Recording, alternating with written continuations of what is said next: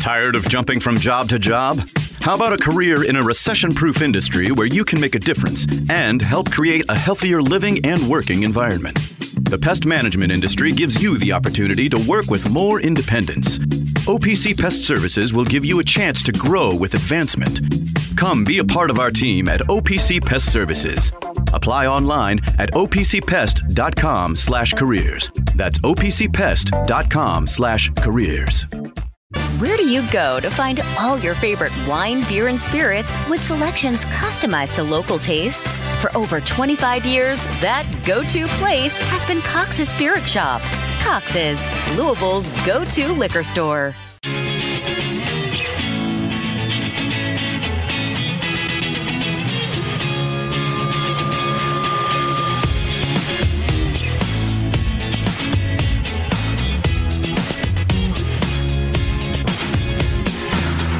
You're listening to Rabaut and Co. here on ESPN 680 and 1057. Now, here's Louis Rabaut. Ah, yes, getting you through the week here on a Friday. Uh, Cantrell and Co. this week, filling in for Louis Rabaut as he's been on uh, vacation, much deserved vacation. He should be back with us next Monday, so it'll be me and him as usual next week. Four three seven nine six eighty is the UPS Jobs text line. Big shout out to James Black for uh, getting behind the glass to make sure that we can get on the air here. Uh, Tanner should be here any minute now, um, but I am joined by Biscuit, biggest biscuit, also known as Dave Skull, as they like to say in the intro. Uh, What's up, Zach? How you doing, man? I'm good, man. Is this your first? I mean, this isn't your first time, I'm sure, in the 680 studios. But No. it's been a while, hasn't it? Zach, I've I've I've been doing this for like seven years. I used to have a regular gig on on in the morning with Diener and and uh, and obviously doing the afternoon with Jason Anderson for years, man. But uh, I've pretty much made the transition all the way over to 93.9. It's been a long time since I've been in this booth. Yeah, I'm sure it hasn't. So does it feel weird being over here on the non-Louisville side right now? Not really. Maybe a little bit. Kind of feel like a pilgrim in an unholy land right now. but you know what? It's like I said. It's it's it's it's really like an old. Uh, it's like an old friend sitting in the studio. I just want to let you all know that uh, that as we got into the studio, my man Zach Cantrell looked me in the eyes and said.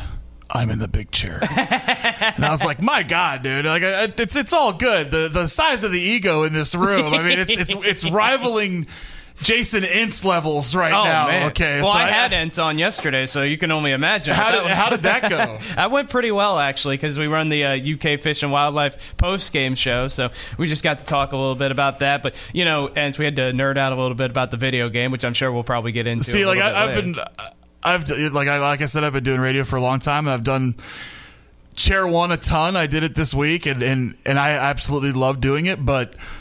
I have no problem doing chair two. I like it yeah. because it's less work for me. You know, I don't, I don't mind, I don't mind not driving the bus. Uh, it's not an ego thing for me, you know. It's okay, Zach. So it's you can have it. It's it's fine. I know, like you get you get out of the out of the production booth and, and you get you get that big head. You can almost not. I mean, it's it's. I hear you, brother. Yeah, we've all been there, my friend. You're doing a great job this week. Thank you, man. Thank you, man. Four three seven nine six eighty UPS Jobs text line. Make sure to keep those texts coming. The text line's been great throughout the week. Uh, let's keep it going. Let's get you through one more Friday. We've got a big block of programming today. We got the V Show, of course, following us from twelve to three, and then at Third and Market on Bearno's. And yes, we will have a Bearno's Pizza dropping by the studio later. But uh, James Strebel and uh, I think he's got Godby on today, so they'll be down at Third and Market at the Bearno's location. So make sure you stop by and say hi to those guys. Uh, but they will take you home from three to six with the roundtable and of course the mixtape around five thirty. And you know I'm sure both of us will be prominently featured in the mixtape like usual. We'll see, man. I don't know. I think I think Spencer forgets to cut the drive half the time for the mixtape, And I'm yeah, sure you calling guys thank him for that. He had a banger himself uh, the other day that I don't think he'll he'll cut. You know, Oh, like, of man, course you got, you to do it. Yeah. You got to do it. You got you got to you got to sacrifice yourself. What'd he say? I don't remember. It'll come. To, it'll come to me because it was really. It was solid. Okay. It was solid. It wasn't like a completely taken out of context, you know, like two word drop. No, it was a full sentence. Oh, there you go. That was an absolute banger. I'm gonna have to go find it. Okay, yeah. Now I'm intrigued. Now we There gotta go go. figure it out. That that's what we're doing here for the. No, I'm just kidding. For the next hour and a half. There we go. We're just sitting here for an hour and a half trying to figure it out. Uh, so let's just go ahead and you know let's. I don't know if get it over with's the right word or right terminology, but we got to talk about the cards. And I know, of course, you guys talk about this all the time over on the drive Yeah. 93.9 The Ville. That's from 3 to 6, by the way. Make sure you check those guys out. They do a great job as well. But I think Thank you for that. KP finally did something on Wednesday that he has not done in his entire tenure here. And that is he finally, I think, unified the fan base. I think that was the moment that every KP defender dropped their weapons and now it's a ceasefire. There were still defenders after Arkansas State. There were still defenders after DePaul. There were still defenders after 4 and 28. Still defenders after 5 and 7 against the 315th or whatever ranked non-conference schedule. But it's different, man. When you play Notre Dame, and that is your most winnable game. Notre Dame had not won a road game since January 15th, and none of the road games since then had been within double digits. This mm. is a bad team. Micah Shrewsberry, I think, is going to do good things there, but this team right now is not it. And by the way, this is the first time ever in the history of the ACC that you had a matchup between two teams with uh, the head coaches that their sons played on the team. Yeah, that's wild. I, I There's a would- difference between those two sons, though, Yeah. by the way. just a little bit, yeah. Uh, Micah Shrewsberry's kid's pretty good. one of them was raining threes on us all night, And the other one's Zan Payne. Zampane. The That's only right. one that enjoyed that game was Nick Valvano because of nepotism baby. That was the Valvano game. Nepo babies wow. left and right. But here's Oh, the thing: Dick. like uh, the first thing that sticks out, and I'll get to your point about Yeah. unifying the fan base because that was uh, something my good friend uh, Jeff Lightsey Yeah. had a little like 12 minute video about that night, and I think uh, Ty Spalding and a few others made that that comment. And but the thing about Notre Dame is they're having the type of season like it's it's miserable, right? But the type of season that we were hoping. It sucks to say that about a team that's like ten or eleven win team this year for More Notre Dame, expecting. but more expecting out of Kenny Payne last year. Yes. like the minimum expectations where it's like, look, this team isn't good. Mm-hmm. The talent isn't there yet. They're very young. They are. I mean, their top two leading scorers are freshmen. Yeah. That team is littered with with freshmen and sophomores. Uh, they lost pretty much all of their returning talent to the transfer portal. You Mm-hmm. know, but they defend yes. you know they have something they have principles that you can see shining through You, know, what they want to do. right even though they're not good enough Yeah. and they're one of the worst teams in the ACC they have a three game winning streak going right now against bad teams but they have a three game winning streak going right now because this team gets it Yeah. and they're at least buying into what Micah Shrewsberry is selling them Exactly. you know, and you can see they have a they have a top thirty defense. You know, and it's not just based on pace. That's part of it, but defic- defensive efficiency is there. Um, and they're just an offensively challenged team. But of course, that doesn't matter when you play us. No, I mean they've had some moments too. They dominated Virginia earlier, in Which the doesn't season. make any sense. Which by the makes way. no sense. That what- still doesn't Yeah. because neither of them play with pace. Like No. we know what Virginia does. Virginia Neither of them are trying to. And they they scored eighty two points against Virginia. I know. It's, Yeah. it's insanity. Uh, Virginia or uh, uh, Notre Dame averages sixty two a game. Yeah. They put up 82 against Virginia, Zach. Yes, they did. It doesn't make any sense at all, but that's what I'm saying. Like, that's what you wanted out of year one, Ken- Kenny Payne. Yeah, that that's a good point. Like if they would, if last year, no, uh, Kenny Payne and Louisville had been exactly like this because everybody knew that the talent was not there last year, and Kenny likes to bring that up a lot. But What? but if they would have ju- just done that last year, where Notre Dame is ten and sixteen, they're not good, but they have an identity. You know what they want to do. You can see in the future what's going to make that team successful. It's just right now they don't have the guys to do it. You can see the offense they want to run. You can see the defense they want to run. Micah Shrewsberry is going to get this turned around. He won a tournament game at Penn State last year. Penn State does not value basketball at all. And this team they're getting better as the year goes along. As you mentioned, they're on a three game winning streak. They're going to go into next year with some momentum. Now, it's not going to be a world of momentum because their record's not great and they're probably going to play on the day of shame, the ACC tournament. But if Louisville had done that last year, KP would not be under the scorching hot seat that, that he's on right now. I don't think even hot seat's the right terminology anymore.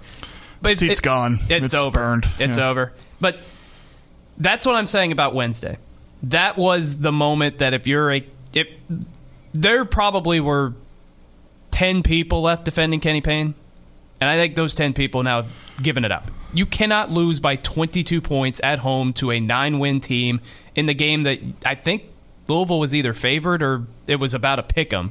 in Vegas. As It was as two and a half points. Two and a half. Uh, at some point, that I don't know what it settled at. Yeah. but that afternoon it was at two and a half points. Like it, it's, I feel like there's there's still a handful of people that you'll never get off the, you know, the the island yeah. that oh he get- this was unfair. Kenny didn't get a fair shake or whatever. All of the reasonable people are done. But They there's were done still, a long time There's still Japanese soldiers in the tunnels, you know, that, that are going to be there for for you know 12 years after World War II's over. That's right. You know that, that are just going to be Great there. analogy. Great analogy. No one's I mean, they're going to be there after after Kitty's long gone. No one was ever Switzerland. No one was ever neutral on this Right. whole thing. If we're- continuing the World War II analogies, but no, I, I- I think most reasonable people, after, frankly, the Kentucky game, they were ready to move on at that time Uh, because you win four games last year, and the non-conference schedule. Was easy. perfectly set up for them to win nine or ten games and carry some momentum into the ACC regular season. Nobody was saying that this team was going to be an NCAA tournament team this year, but we wanted to see marked improvement. And even though they won five non-conference games, couple of them were one point against UMBC, overtime against New Mexico State when they were down eight with two minutes to go. And if New Mexico State hits a free throw, they win the game. Bellarmine, Coppin State, Bellarmine, Pepperdine. I mean, thing. like those five games. Yes. Come on, you know. Those are gimme games. And games that, for the longest time, Louisville did not lose home games in November. And they've now lost like 10 home games in November the last two or three years or so. It's become a common practice. And Kentucky's experiencing some of the same symptoms, though not to, nearly to the same level. And that is that we're talking about Louisville and Kentucky having historical things happen to them in the wrong direction. We're talking about Louisville ha- doing things that they have never done or things they haven't done since the 1930s. And uh, uh, Kentucky had something similar with the losing streak at Rupp. But it just, it's every week, it seems to be a new low for this Louisville team. And I think, I don't know if this was the ultimate lowest of lows because I don't know how you can correlate anymore between what's the difference between losing to DePaul and losing this game, except that DePaul's coach got fired. And Micah Shrewsberry's not getting fired because and we lost this one at home. and th- this was a home game and it wasn't a competitive game. Never led at any point. So I don't know if this is the ultimate low, but this is the one that Mark Ennis brought this up on Tuesday. He said, regardless of what happens Wednesday, this needed to be KP's last game, and I I fully supported that. I'm on board with that because you would have had a week in between games before the game next week against Duke. Give the fans, give the players an opportunity to play and cheer with a weight off their shoulders. Just have a five on five kind of deal. Just worry about basketball, and we don't have to worry about all the drama that's going to happen because K- Kenny Payne can be as optimistic as he wants. He knows. He has to know, doesn't he? It's I- over. You would think, man, but he just doesn't. He doesn't present himself as having that level of self awareness right now. He just doesn't, and I don't know if he's just playing out the string and and and he's committed to the bit. You know, at this point, and like, what would you do? What would you go out there and just say, "I know we're done"? You know, Yeah. you you're not going to say No, you're not going to give the- up like that. But but like some things that I hear make me think that he really he really might think he's not on the hot seat. Like maybe he really just doesn't pay attention, you And- know, to anything. And, and the fact that he shows such a lack of self awareness in the in the post game pressers kind of kind of feeds that image to me. You Yeah. know, it doesn't it doesn't do anything to debunk it. But at this point, man, like I I I, I thought it would be prudent. Like I thought it should have happened after the Kentucky game. It didn't. This seems like the most logical time to do it with a week off. But if they didn't do it yesterday, I don't think they're going to do it. no, it's not happen. So at this point, you know, we're we're in it until we lose in the first round of the ACC tournament, and uh, I'm resigned to that fact. Uh, I wish that, that like the the advantages you get out of getting it done is is it changes the conversation immediately. Exactly. We don't have to talk about Kenny Payne anymore No, we can start talking about just talking about what's going on, like coaching change and what's going on in the court, who we really want to keep on this team, Exactly. You know, who we need to invest in NIL and who we need to to to recruit to keep around, who's going to be a good backbone, and and just talk about whatever. And it, I, I feel like personally it would be a weight off the shoulders of the players, but I know that there was a lot of them that were in his corner Sure. in December. I don't know if they're still in his corner. I haven't heard as many people say that. Yeah. Yeah, it, it's it, it would be natural for it to erode the support over time when you just keep getting your ass kicked over and over again. So uh, at this point, it's academic. We know it's happening. Uh, it's just a matter of when, and and if somebody else is going to fire their coach before we do, which would be amazing. It's it's stopping us from having productive conversations about what this program needs to do next year and beyond because all the talk is about still about KP and it's about saying I'm going to give my team I need to find out what their headspace is after the game yesterday. Like your their headspace isn't very good Kenny. If they're as competitive as you think they are their headspace isn't very good. And then you're saying things like "Uh, we're clearly better than we were last year you were one of the worst Power Five teams in the history of college basketball last year. You went four and twenty-eight. I would hope you're better. They are better technically, but you go from nothing to almost nothing. That's not something to be taking much pride in. Is saying that we're a better team. I would hope that you're better because you can't possibly be any worse. As- But we need to be having conversations about, as you said, who's staying on the team next year? What players are we keeping? Ty-Laur Johnson, Brandon Huntley Hatfield. Who are the guys that are going to be here next year for the turnaround? Who's going to be the guys that help the head coach just come in and have as seamless a transition as possible. Who's going to be the coach that goes out to the TBT and becomes involved in the community in a way that Kenny never really allowed himself to do that? We need to be having more conversations about the future of the program rather than just playing out the string, what's going to happen over the next four or five games, because there's just a malaise over this program right now. And as soon as that malaise goes away, we can start looking forward to next year. We can start thinking about who's the head coach. I want to talk about, you know, is it Nate Oats? Is it Scott Drew? Is it uh, Chris, Greg McDermott? I almost said Doug McDermott, but he's playing for the Pacers. I always get those two mixed up. But who's going to be the guy next year? Because I wouldn't mind Doug McDermott at this point. no, Dougie Buckets. I, I think he could still play. Uh, he, he's still playing for the Pacers. He might be able to come over here and be an assistant. Look, he was uh, he, he put in some good work with the Spurs for, He sure for the last couple of years before they traded him. Yes, But he did. Look, th- this turns into like the the downside of not getting rid of him is it turns into a two month autopsy. You know, like nobody's moving on. It's Mm-hmm. it's we just keep talking about what's wrong and what went wrong. We have the same conversations over and over again instead of just moving on. Yeah, and I hate to keep bringing it back to Ohio State, but you No, you don't. No, I don't. Let's be honest. No, you don't. I don't. But in this case, I think it's apt. They fired Chris Holtmann last week. Yeah. They go out and beat Purdue. That's a record crowd, at least for this year. 18,000 people showed up. And for that day, it was just about basketball. It was about your five versus Purdue's five. There was an energy in the crowd, there was an energy that they played with. And I just wonder if they if Louisville would have done that earlier in the year, would we have seen similar results? And at least with Ohio State now, nobody's talking about Chris Holtmann and you know this program being under dark times. Now it's about okay, who are they going to get? Is it going to be Nate Oats? Is it going to be somebody else? Chris Mack? Sean, I'm sure everybody here would love that. Uh, Yeah, I think that would be hilarious. I, I mean, thi- uh, it, and who knows? Maybe he would succeed at a place like Ohio State. I don't know. I really think he would because he's, he's a non-fit here. Like Yeah. it wasn't good. It wasn't good here. It wasn't a great situation for him.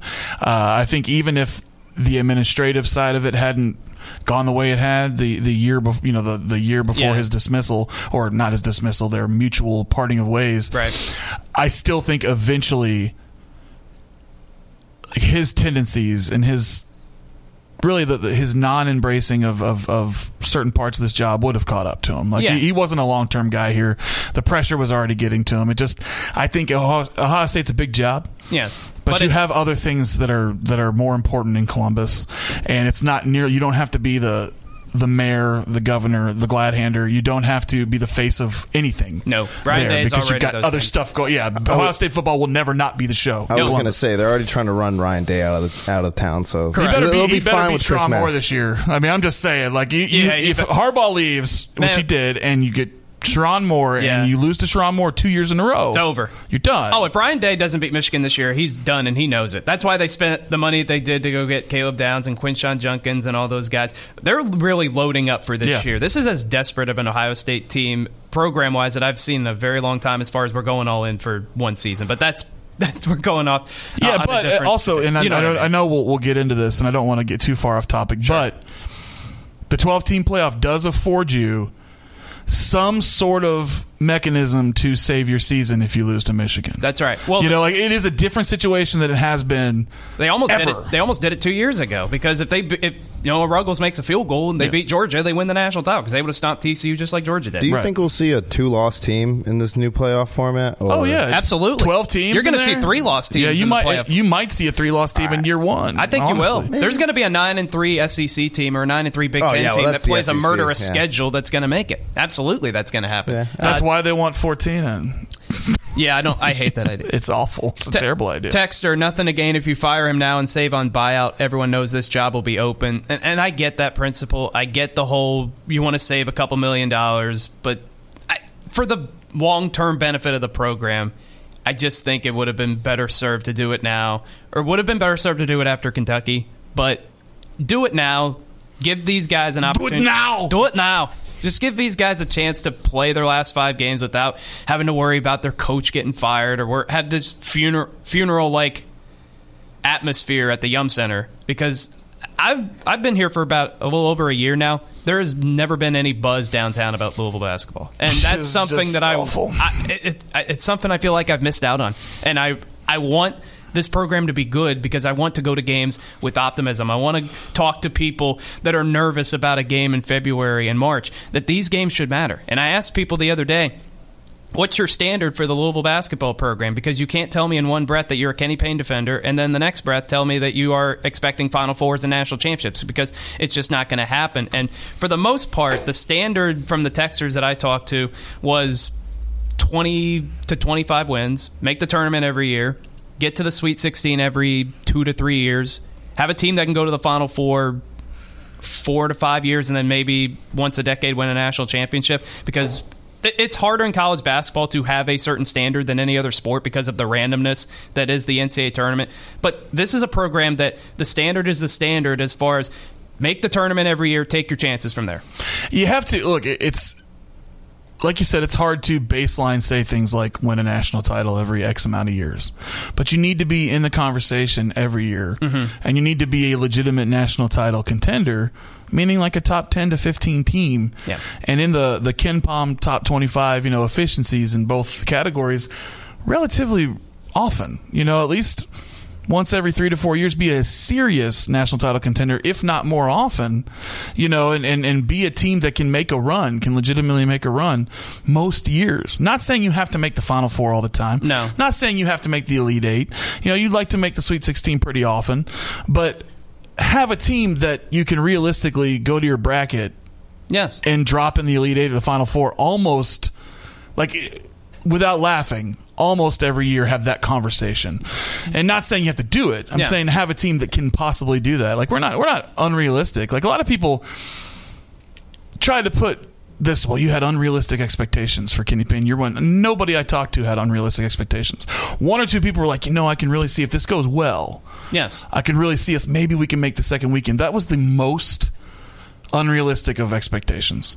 Most people were saying, look, if if he shows improvement, if he shows us what like the, the, the basic outline of what we can expect in the future if we can get them to play defense uh, and we can see the the effort and the uh, the system in year one I, I understand it's going to be a bad year and most people thought anywhere between 10 to 16 wins was where most people were Agreed. with this team Yes. and if this team won 10 or 11 games it would still be one of the worst teams in Louisville history but if it showed something like Notre Dame showing this year I'm not saying it's a model to uh, you know uh, uh, to uh, try to be, but like that's that would have been something for for fans to to to grab onto, you know, and and and to expect something in year two.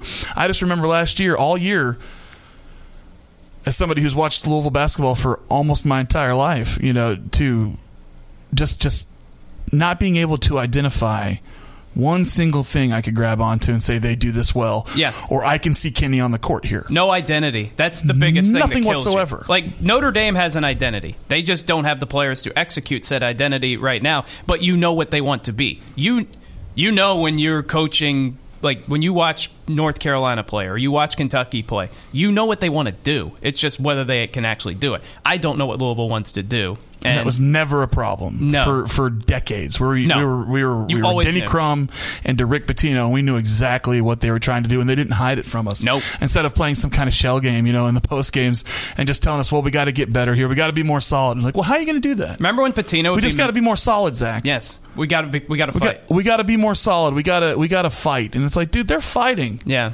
I'm not sure you are, but they're fighting. They just don't know what they're supposed to do. Yeah. Remember when Pitino would get mad about beating ranked opponents by 15 points and he'd talk about, you know, after the game that we needed to do this. This was an embarrassment as far as our performance. It didn't live up to our standards. Like, you would never hear anything like that under standards, KP man. win. The standards, standards standard. are not a thing anymore. Yeah, But we- no, it's- they will be. Yeah. shortly, and they're just because the current and this is not piling on Kenny, but just because the current guy is trying to constantly adjust my expectations doesn't mean I have to give in to that. No. you know the fans, the boosters, the money. The administration are all going to have those standards, and no one man is going to change what this program, uh, you know, uh, wants to be or should be. yeah. And that's that's that's what we're that's why there's a coaching change And coming in the next know, couple weeks. I know we got to get to break here. We'll continue this conversation, but unfortunately, to uh, to quote or to paraphrase the great Garth Brooks, uh, they they didn't miss the pain, but they still missed the dance. More Garth Brooks talk next. Taking care of your family isn't always easy, so we make sure getting care when you need it is. With Baptist Health Urgent and Virtual Care, we bring you more options and greater convenience too. With video visits available 24 7 and online check in through MyChart for in person visits. To check in online or to set up a video visit, go to BaptistHealth.com slash care anywhere. When it's time to replace your heating and air system, we know people want options. That's why you'll always get a free second opinion with BJ Heating and Cooling. Plus, for a limited time, get 0% financing for 60 months on a new Bryant system. Call the experts you can trust at BJ Heating and Cooling.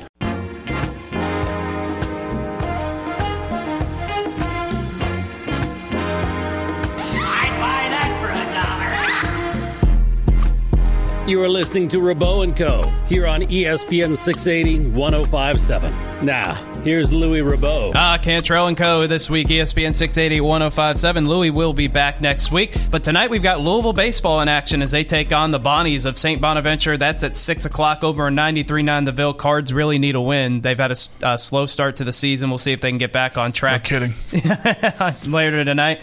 And then uh, we want to thank George and the Bearno's team for bringing by lunch to the ESPN Louisville studio, celebrating 46 years in Louisville. Check out their new location on Third and Market, uh, downtown Louisville, and you know. They will have actually have uh, Strebel and Godby. I believe Godby's joining Strebel tonight. They will be there doing the roundtable from three to six here on these very airwaves, ESPN 680 1057. Once again, thank you, Bearno's, for dropping by lunch. Yeah, it's that good, Bearno's Pizza. All right, so we can continue the Louisville conversation. Of course, we'll get into Kentucky. They got a big game coming up against Alabama tomorrow. Yeah. Kentucky needs a bounce back after a tough loss against LSU on Wednesday night. But I- guess we can kind of put a bow on what we were talking about as far as. I- I think the fan base is smart enough that for the most part they haven't really lowered the standard of this program, even though there there's some outliers. There are some fans that their standards seem to be a little bit different than what they used to be. But I think for the most part, we all understand that this just didn't work. I, I don't know. Uh, let me ask you this: When was the moment that you first started to get nervous that this might not work? First started to get nervous. Yeah. The Lenoir Lenore Ryan or Leon Ryan, as you Leanne like to call it. I mean, like that was the first. Like, oh man, like I. This looks. I've never seen a collection of Division One basketball players look this bad on a court before. Yeah. And because I'm not used to this. You know, none of us were. That first ten games, like that's what I tell people. Like, look, I wanted Kenny to work out. Yes, we all. I, we all did. Like nobody wants to do coaching search radio every two to three years. Like that's not good for the program. It's not. You're obviously it's. It doesn't signal that you're a successful program if you're firing your coach every two to three years. We Right. want somebody here for 10, 20 years that's that's successful and and, and comfortable here. That's what we want. But man, those first ten games, one and nine, looked absolutely awful. Losing to just the worst teams on our schedule. Bellarmine. That that Bellarmine. immediately jumps out. Yeah, we had three one one point losses to, to begin the season, and then we go to uh, was it the it was Maui, and just get boat raced by the first Power Five teams we play, and it was just like you know what, man, I I can't see anything, and there's tweets that I had from from then where I'm just like, man, I hope I'm wrong, but I just this looks like an abject failure, you know, Yeah. and and I try to stay positive as much as you can, but I'm realistic. I just don't. I'm not a liar on the radio. I, I'm an honest, honest radio host. So I, I, I would often just have the the disclaimer like, look, I, I, I like Kenny and I want this to work. He's one of our own, man. Like we don't Yeah. want to get this. We don't want to have a toxic situation here, but there were warning signs almost immediately. This isn't and quite fun for frankly, any of us. It's Yeah. not. No, and that's what people say. Well, it's good for radio. It's not. No, it's man. not. It's not good for my health. You know, to, to have to do the same radio over and over again. Exactly. And qu- quite frankly, like first warning signs. Like if you want, if you want warning signs, it's that. Especially in retrospect, there was he drug he drug his feet hiring his staff. You know, Yeah. his, he didn't have his assistants in place till a month, like fully until a month after he was the head coach. His support staff wasn't hired till the summer. You know, all these things seem small and trivial at the time to some people, or they tried to, to minimize it. But at the end of the day, it's like, man, you're dragging your feet in every aspect of this. And then you, you, you know, he acts like, or the the idea was out there that this roster was like foisted upon him. You know what I mean? And the truth is, even if they're on the roster already, you're still choosing to retain them. Yeah. You know, so did you really do your due diligence in evaluating every player and what they could do for your team? Did you really mine the depths of the transfer portal? We know you didn't. You know, you tried to get Malachi Smith, uh, Hunter, and like one other guy. You know, there was three or four people that we knew they were in on, and they struck out on all four. Yeah. And we didn't hear about anybody else of the 2,000 other guys that were in the portal. And that you see people like Jerome Tang who didn't get one top 50 transfer, but he brought in 10 guys from you know lower on the transfer rankings and actually did his research and found guys from Hofstra or wherever, Central Michigan or you know Ooey Pooey that can come in and help you Yeah. immediately. But that takes a lot of time and research. He didn't really uh, feel the need to, or didn't really understand the the gravity of the transfer portal at that time. Clearly, because he hasn't vocally uh, embraced it until weeks ago. Yeah. In, his, in year two, He did it know? after the Kentucky game. That was when he said, "Oh, I'm going to use the transfer portal now." Like he just figured out that the transfer portal existed and Right. didn't know the first year that he could actually use it. That was that was as damning as anything that he said in a post game press conference, which is saying a lot. and not to and not to to drill Rick Bozich, but like when he wrote that article, where it's like basically he knew these guys weren't going to be a part of his plan going forward in the first offseason. Like, man, that's a terrible thing to say. You like, can't- if you really believe that, then get rid of them, man. Like, move on. At that point, if you don't, don't think you can win games with them, Why are they there? Why are they there? You're not forced to retain them, you So- know. And then yeah. and then year two, he had the similar weird idea about roster construction, Yes. you know. And and and but that was if you're talking about initial red flags, like he dragged his feet on everything in the first offseason, didn't do anything to turn the roster over. Really brought in uh, a freshman class that entirely transferred after year one. Like it's just. There were a lot of red flags, but on the court, like you try to try to say, all right, you know, can he do things his way? Mm-hmm. But on the court, I mean, we had immediate questions like, oh, this this this might be awful. I think there were some questions in the introductory press conference when he was basically telling people that you know they asked him to take the job that he didn't really want to take the job. That that should have been a red flag to begin with, and then. Of course, the Lenoir-Rhyne game. People lose exhibition games. That happens, but not to the level that they looked as inept as they did. And then you start the season one and nine, and you just don't field a competitive product. It's one thing if you lose games, but you field a competitive product. I think, for instance, a guy like Nate Oats, even if it's not immediately successful, the way that Nate Oats coaches basketball, the fact that they shoot 43s a game, the fact that they're one of the most efficient offenses in the country, it's aesthetically pleasing to watch. So there, were a couple. He te- understands modern basketball. Yes, like Rick Pitino's first couple Kentucky teams when he took over when they had the probation and almost got the death penalty. They weren't very good in year one, but they played games in the hundreds. They were hmm. entertaining to watch. They could get people to buy into the product. Watching Louisville play is flat out dull. Let's just call it for what it is. And then the other thing that really got me was after four and twenty-eight, after the Day of Shame ACC tournament game, to act insulted when the question was asked about his assistant coaches. And he's saying that I have the best assistants in the country. I'm not even thinking about firing any of them. Why would you ask such a question?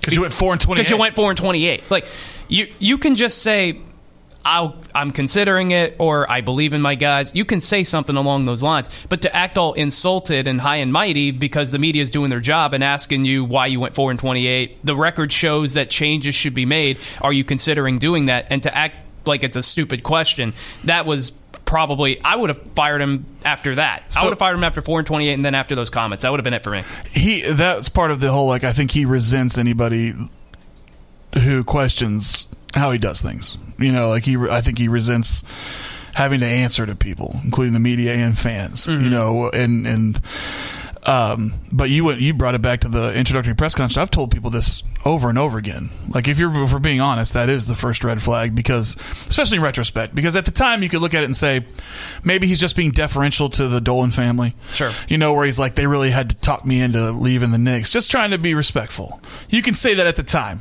because that's what you would think. Like, is you don't actually think that Kenny Payne at the time you wouldn't actually think that Kenny Payne had to be convinced to take the job at his alma mater that all of his friends are pushing for him to get. You know, like you Right. would expect that that was something he wanted. Of course.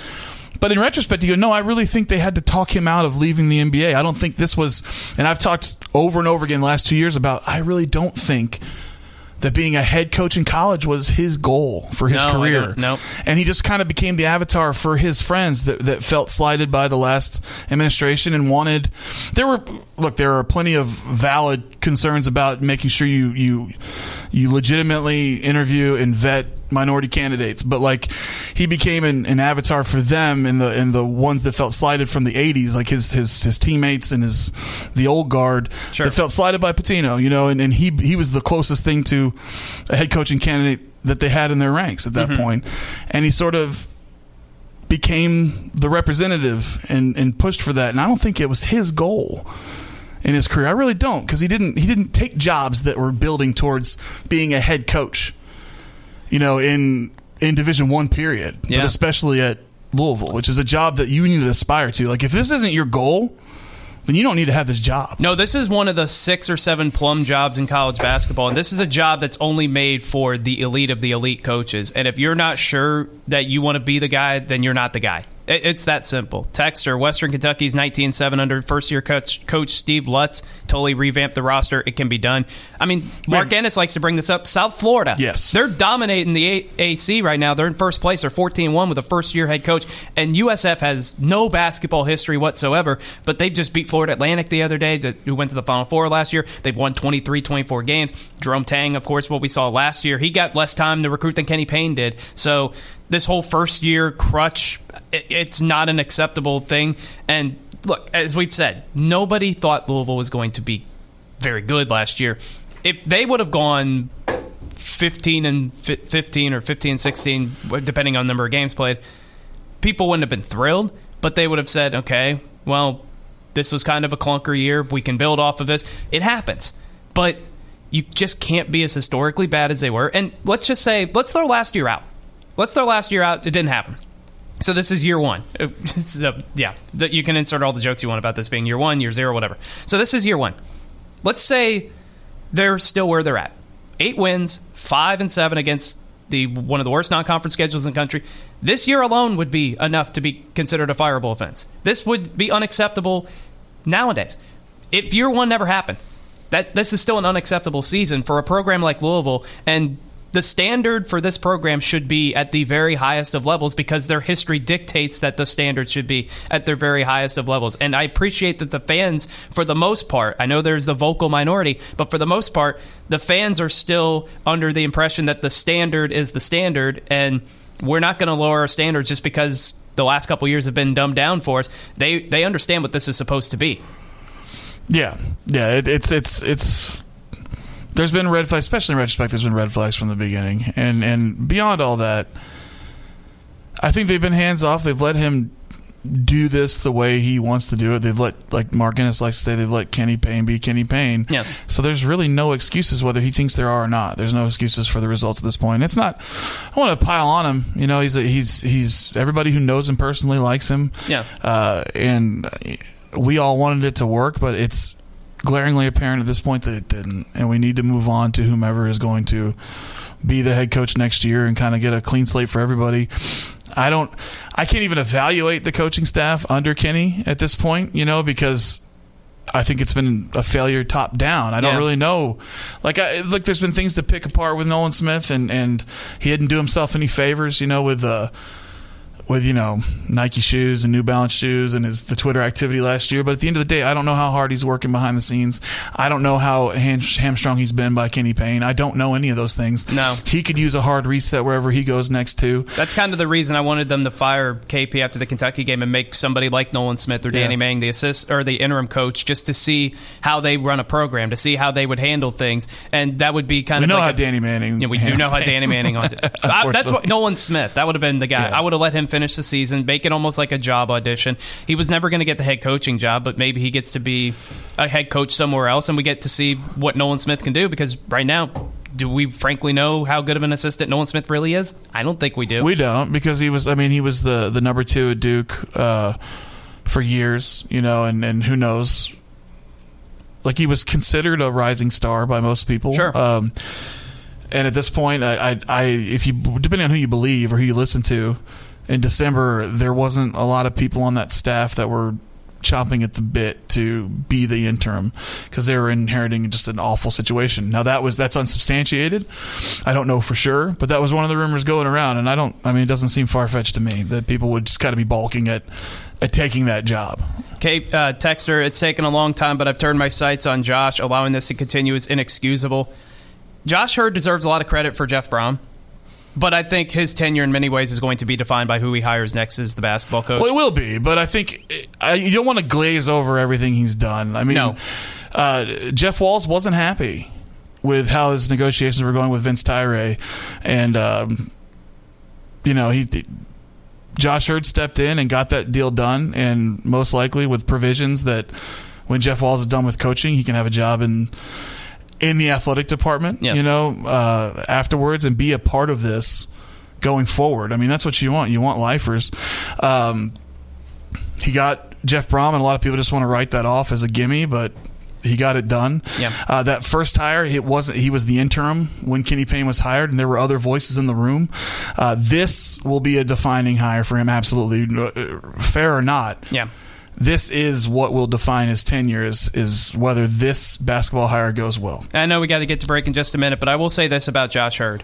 The basketball program is the one program that right now is not really thriving. Football is thriving. Women's basketball is thriving. Volleyball is thriving. Baseball, eh. We don't know about we don't know yet. point. But every major athletic program at Louisville, with the exception of the basketball program, is doing good things right now. So that's a reflection on the basketball program, but also it shows that Josh Heird knows what he's doing. He usually gets the right people in place.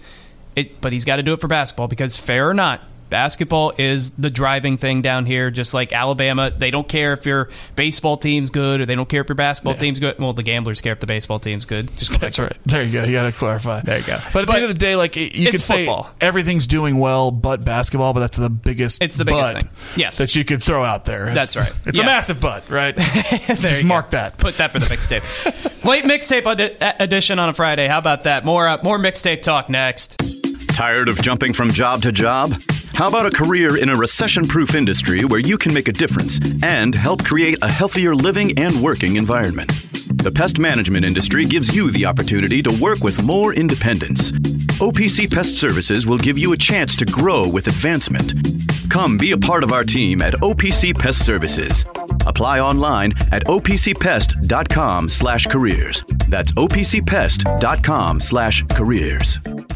Where do you go to find all your favorite wine, beer, and spirits with selections customized to local tastes? For over 25 years, that go to place has been Cox's Spirit Shop. Cox's, Louisville's go to liquor store.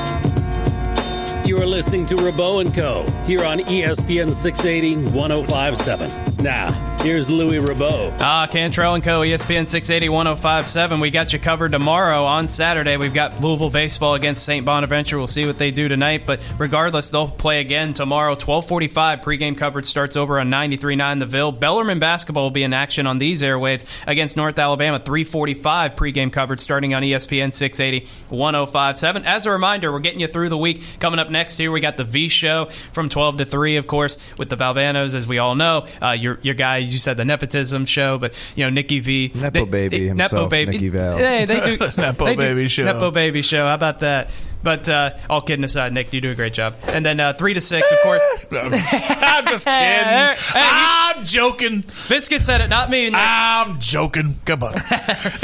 But then you got uh, give me that. That's We, right. There we go. We got the round table with Round Daddy from three to six. They'll be at the Bearno's on the Third and Market later on today. So make sure you stay tuned here. Local programming every day on these airwaves from 7 a.m. to 6 p.m. on ESPN 680 1057. Uh, let's go ahead and get into the Kentucky game tomorrow. You know, Zach, I have something to tell you before we get into that. Oh, that. no. I just want to let everybody know. Being a um, being a Catholic, you know, during Lent, Bearno's Fridays are tough for me. Uh, can't relate. I just want everybody to know that. I know. I, It's a struggle We'll, we'll because they bring in delicious meat pizzas, and I, I'm not a big fan of cheese pizza. I just don't do it. No matter who, like I'm sure Bearno's is delicious. Mm-hmm. I just don't. I just, I just don't dig on cheese pizza very often. You know, so I, I stare at these these meaty delights in the back, and I just, uh, you know, I might be lapsed in a lot of ways, but I, I, I try to stay true to the the no meat on Fridays during Uh. Lent. You know, as, It's a difficult time, buddy. We'll get you through it. it is. So I got to go out in search of a fish sandwich during lunch between now and the drive. Oh, there's some fish fries around here, aren't there? There are, but not. There's only a couple that serve lunch. Yeah. Most of the the, the Catholic fish fries are, are a dinner. Like they start at four or Yeah. five. You're not into the filet of fish? Eh. But there's some good. Like I can go get some shrimp, get some scrimp somewhere. You know. Proceed. I just want everybody to know my struggle. Oh no, no. I, I- I think the struggle. is- uh, the more people you tell, the, the more people can help, right? Yeah, that's right. We're I just all need gonna get everybody you to through bear my bear bear my cross with me. I don't want to do this alone. Oh, oh no, the fat kid can't eat meat for 24 hours. Oh, the humanity. yeah. Uh, Kentucky basketball. They, they don't really have any fat kids on their team, I don't think. No, they're they're all in pretty good shape, right? they had one last year, Oscar Tshiebwe. Uh, but they Oh, poor Oscar, Wait, great rebounder.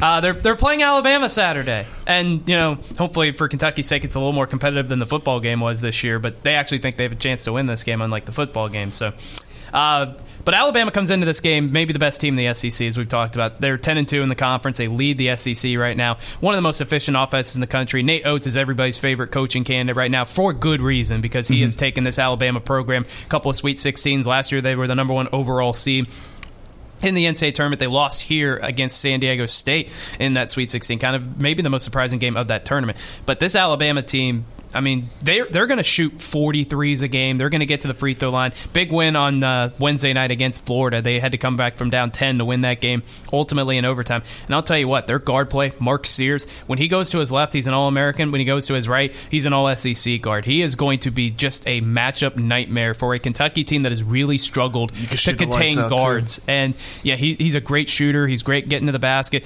And it seems like every game there's always a random guard that goes off against Kentucky. Well, he is not a random guard. No. He is maybe the best guard in the SEC. So this is a, a matchup that if you're a Kentucky fan, every time Mark Sears has the ball, you're just kind of in the fetal position because of what he can do. It's probably between Sears and maybe Dalton Knecht is the, the most explosive offensive players in the in the SEC, and maybe a few others in that He didn't even do too, that much against Kentucky Connecting. He, He I think he had 16. I think he's, he's had like what six or seven 30 point games Yeah. this year for Tennessee. Just as far as like the ability to go off like that, and uh, I, I the thing is, Kentucky and Alabama are not dissimilar teams when you look Mm-hmm. at their profiles. Right, they're both amongst the most efficient offensive teams in the country. Alabama's the most efficient offensive team in the country, but Kentucky's top 10. And they're both very similar with their defensive efficiency. You know, these aren't, in general, teams that can stop. You know the opponent when they're like, this is I mean take the over on Saturday. Oh, this is going to be For the love of God, take the over, yeah. Absolutely. Um, and I'm interested to see what it looks like with two teams that are basically similar and trying to do the same thing. Although, and Kentucky can shoot the three better this year than they've done in the past. Mm-hmm. Uh, but man, I just I'm such a fan of what Nate Oats does with with Alabama. The one thing, and not to bring it all the way back to Louisville, but the one thing that the reservation with him is the defensive efficiency rating, right? Yeah. Year in and year out.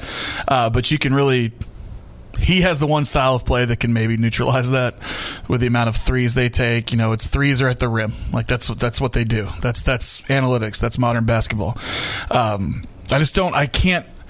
I watch a lot of Kentucky.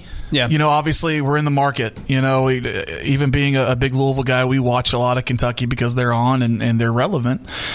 uh, and I like to know what the people up the street are doing. You know, Yeah. I, I like to be able to talk about them intelligently. They're not happy either. All- They're all the- not. there's a lot of consternation around Louisville fans with Kenny Payne. There's this, not the same consternation around Calipari, but it's at a different level where the talent with this team, we know what it is as far as. well, they can't get out of the first weekend. No, that, I mean, not in five years, which is It's wild. It's crazy. It's insane, and this is setting up for another team as as talented as they are. They fit the profile of a team that can get knocked off in the first or second round. Not first, but like you know, first weekend or Sweet Sixteen. Oh, like they it's could not, lose in the first round. Last year they were a six seed, and they're Sure. on tra- track to do that again this year. They could easily lose to an eleven, Yeah, or absolutely. they could do what they did in 2014, where they were an eight seed and they They're- got to the title game. they're on pace to be that they fit the profile of a team that can get knocked off in the first Yes, or do. second, you know, first or second round. I just can't get a, a finger on what. Like I think I know what Kentucky is at this point, but then they they they could still come out of nowhere and give you the Auburn effort, Yes. where they were they were good on both ends of the court, uh, and were much the better team that night. Uh, with Auburn coming off, like looking like they were the best team in the SEC for a couple of weeks there, and just absolutely destroying an upstart South Carolina Beat team. them by 40. Beat them by 40. The biggest uh, victory of a ranked team over a ranked team, I think, uh, yes. in in AP poll history. That's right. Um, it's it, I I don't know what you do to slow down Bama. Like it's going to be a shootout. I feel like, however way you slice it. So I guess if you're a Kentucky fan, here's a way that I would look at it. Uh, their defense ranking, uh, their adjusted defensive efficiency, they rank 93rd, Mm-hmm. which isn't good. But since February 6th, they're 29th. You look at their last three games. They held Ole Miss to 63. They held Auburn to 59. And they held LSU to 75. Those are games that you're telling me that if Kentucky holds teams under 80 points, I feel pretty confident they're going to win because this is as efficient an offense as there is in the country, maybe with the exception of Alabama. But their last three games, they've only scored 75, 70, and 74 points. So their defensive struggles have been much talked about. Their offensive struggles have not been all that talked about. Their last three games, they haven't been all that great. And with the exception of Reeves and Dillingham, nobody's really been all that consistent for them. Uh, Sure. Reed Sheppard, the last two games, single digit scoring, which has not really happened all season long. And you're going to need that against an Alabama team that is first in adjusted offensive efficiency. I don't think Kentucky's going to win this game holding Alabama in the 60s or 70s. This is going to be a game that is going to be in the 80s, maybe the low 90s. I think this game has track meet written all over it. Like the Gonzaga game, it was 89 85. I could easily see that score coming into play in this game. But Bama's a better team and a better offense. Much better. Gonzaga, yeah. but this is still a chance for Kentucky to make a bit of a statement. And uh, look, I said last week, could they go two and one against the three game stretch that is Auburn, LSU, and Alabama? I thought they'd lose Auburn and beat LSU. It ended up being flip flop. This is a game that if they are able to win this, that's still it's a one and one week, but it's still a pretty solid week. It's a win over a very good team, an Alabama team that I think has a chance to make a run in the NCAA tournament. And if they lose this game, they're 18 and 9 Kentucky is. They're 8 and 6 in the SEC. And Calipari, we just saw him yesterday or uh, after the game on Wednesday. Hey, he had a 3-minute press conference. He's already annoyed with this team. He's annoyed with the situation. It's only going to continue to exasperate if they continue to lose games because he knows how talented this roster is and right now he, I think the weight of the world is on his shoulders to get it done with this team because this is the perfect quintessential Calipari team if he could have drawn it up and right now they're not winning games. Yeah, that's so. That's the thing. At this point, with the recruiting class they, they brought in with, with Reeves and, and Tre Mitchell, uh, uh, veteran leadership, you know, and the, the, they didn't have a weakness on their roster coming into the season, right? It's not a question of talent. No. It's not a question of talent. It's a question of getting his teams to play defense, which was never an issue for the first, you know, 12, 13, 14 years he was at Kentucky. It wasn't, or 12 years he was at Kentucky. The last couple of seasons has been bad. Yeah, so really up until about 2019, which is the last Yeah. time they made the second weekend. Yeah. It's been yeah, so it's been five years since they've even been there. Which at Kentucky, five years might as well be fifty years of not even getting to the Sweet. I realized 16. once I started getting going, I was like 12 years, 13. I was like, it's it's been 14 years since he Yeah, he's been, a, which is Uh, crazy to think about. Because yeah, he is. said at the time that Kentucky was a ten-year job, not a lifetime job, the way that it was for Adolph Rupp. Yeah, and he's been there for 14 years. I don't, I don't know how you I don't know how you get He's been there. It's clear, but that's it's funny though because Yeah. he was right. It was a 10 year job for him, he's been there twice as long as Pitino was. which is insane. And- it's insane. Yeah, Uh, but he, um, like the, the what I always because people always, especially people that don't like him. There's a lot of them in the Louisville fan base, which I mean, I'm, of course, I'm not a big fan, but the criticism has always been, well, he just rolls the ball out, you know, and they, they play us. And no, I know my, my pushback to that was always not to be in a place where I'm defending Cal Calipari all the time, but I said, look, he always gets them to buy in defensively. Always. Yep. He's always done that. In the last couple of years, it just hasn't been that way. No. And we all know the profile for teams that, that go to Final Fours and, and win national championships, generally speaking generally speaking, they're top 25 in defensive, defensive and offensive efficiency in KenPom. Uh, there are there are exe- you know exceptions, especially to make the Final Four. Yeah, but like to win, Miami last yeah, year. But to win national championships, Yeah. you generally have to be top 25 in, in offense and defense. Yep. And Kentucky is top 10 in offense. Top 100 in defense. you know, they're, they're depending on where you look, they're 78th, 90th, whatever you want to Yeah. say. But um, that's what's missing. Like you can't say it's a talent issue they checked every box. They go too deep at almost every position. You know, it's it's not a talent issue. They've got guards that could start for every team in the country. They've got wings that could start for most teams in the country.